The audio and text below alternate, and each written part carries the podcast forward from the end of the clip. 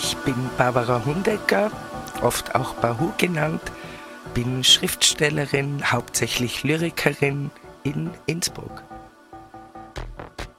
Es bleibt immer was sehr Rätselhaftes, wie man zur eigenen Kunstausübung kommt. Aber in meinem Fall kann ich eindeutig sagen, dass mein Einstieg in die Lyrik über Popsongs, über Liedermacher und Macherinnen stattgefunden hat und diese Affinität zur Musik ist mir ein Leben lang geblieben und sie macht ja auch insofern Sinn, als die Lyrik eigentlich erfunden wurde in Kombination mit Musik und gar nicht so sehr als aufgeschriebenes Medium konzipiert war, sondern als in Kombination mit Instrumenten vorgetragene Dichtungsgattung. Und dem kann ich sehr viel abgewinnen weil Lyrik eine Geschwindigkeitsbremse ist. Und ich glaube, dass zurzeit mehr Menschen, als wir glauben oder als hinlänglich vermutet wird, dringend Pausen von dieser Geschwindigkeit, ein Herabsetzen der Geschwindigkeit brauchen. Wir sind ja in so einer Kulturumbruchszeit, wie es die Industrialisierung war oder wie es die Einführung der Eisenbahn war, so große Veränderungen in der Menschheit und es braucht mindestens ein, zwei Generationen, bis man sich an die neuen Gegebenheiten auch körperlich angepasst hat.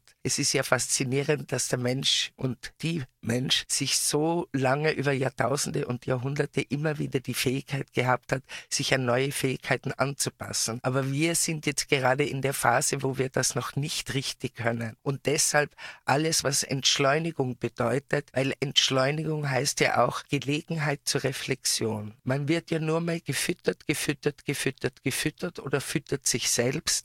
Aber die innere Verarbeitungszeit, die man für gewisse Dinge, Themen, Ereignisse im Leben braucht, die muss man sich mittlerweile so abbringen im Alltag. Und ich halte diese Verarbeitung, aber vor allem die psychische Gesundheit des Menschen für unverzichtbar.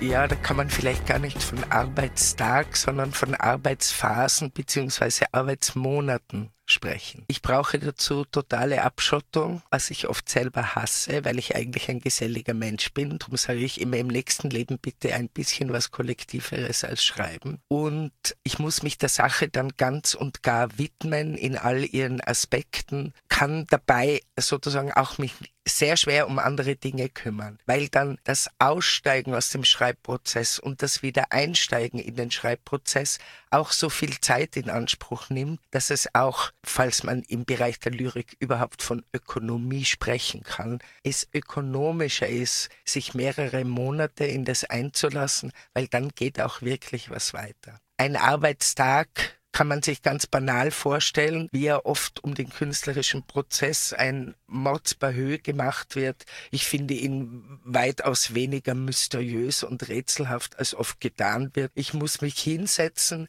muss dabei bleiben. Ich kann nur an meinem Arbeitsplatz und Schreibtisch schreiben, weil ich brauche unbedingt für meinen Schreibprozess, der sehr viel Wortrecherche und andere Recherchen beinhaltet, Wörterbücher, Wörterbücher, Wörterbücher und und Recherche im Internet, um mein Material Sprache so richtig kennenzulernen, habe ich ja einmal im Leben den ganzen Duden von vorne bis hinten gelesen, weil mein Zugang ist auch ein sehr handwerklicher Zugang. Ich möchte von einem Tischler, einer Tischlerin, dass er oder sie was weiß über Holz und ich möchte von einem Dichter oder einer Dichterin, dass er oder sie was weiß über das Material, mit dem gearbeitet wird. Und die Lektüre des Duden war eine der spannendsten Lektüren Lektüren meines Lebens, so absurd das klingen mag.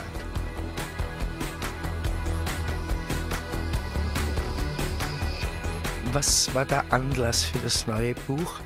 Ein Anlass war mein 60. Geburtstag und wir wollten mit dem Verlag unbedingt was machen zu meinem 60. Geburtstag. Und nachdem der Anichband große Anstrengungen für mich bedeutet hat, habe ich mir gedacht, ich mache es mir nicht ganz so schwer und versammle Texte, die ich schon geschrieben habe, aber die ich noch nie zu Ende gearbeitet habe. Und ich habe es wie immer unterschätzt, was es bedeutet, dann Texte wirklich fertig zu machen, weil diese Endabstimmung auch eines ganzen Bandes, man braucht eine Choreografie. Bei den großen Zyklen, die ich gemacht habe, wie beim Anichbuch, wo das ganze Buch ja sozusagen ein Lyrikzyklus ist, da muss ich zum Schluss eben in meiner Wohnung Wäscheleine spannen und sie alle aufhängen, die Texte, um auch einen Spannungsbogen, um Wortwiederholungen oder andere Bezüge nicht nur innerhalb eines Gedichtes zu sehen, sondern wie hört das letzte Gedicht auf, wie fängt das nächste Gedicht an. Das ist dann eigentlich eine choreografische Arbeit, das zusammenzusetzen. Ich habe es, wie gesagt, natürlich total unterschätzt, was es bedeutet, Texte, die man einmal angefangen oder in einem vorläufigen Zustand belassen hat, zu Ende zu arbeiten. Es hat dann wieder Blut und Tränen gekostet, es zu Ende zu arbeiten und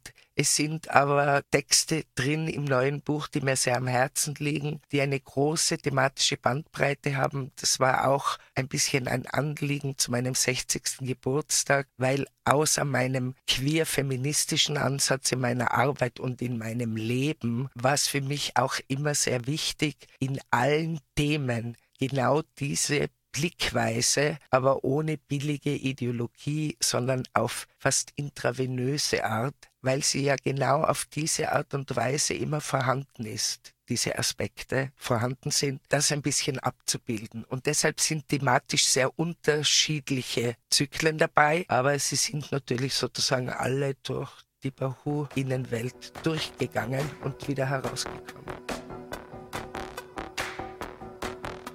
Wohin will Bahu sich in Zukunft schreiberisch entwickeln? In die Pension. Weil da, wo ich herkomme, war der Tag der Pension einer der höchsten Feiertage im Leben überhaupt. Und wir sind inzwischen in Zeiten, wo man das laut aussprechen davon, dass Arbeit auch frohen ist, sehr tabuisiert ist und es geht aber von einem sehr elitären Begriff von Arbeit aus, der auch immer was mit Selbstverwirklichung zu tun hat. Und in 80 Prozent der Jobs, die es auf der Welt gibt, kann von Selbstverwirklichung nicht die Rede sein. Und ich begreife auch das Schreiben als Arbeit. Es ist sehr ungesund, das Schreiben. Es hat mich auch körperlich viel gekostet. Und ich habe auch kein Problem damit, sozusagen einen Schritt zurückzugehen, die Jüngeren kommen zu lassen, weil ich mich zu gut an die Renitenz in meiner Generation, vor allem der alten weißen Männer, die ihre Macht, ihre Position, ihr etwas darstellen und sein wollen, einfach nicht abgeben können. Und ich habe damit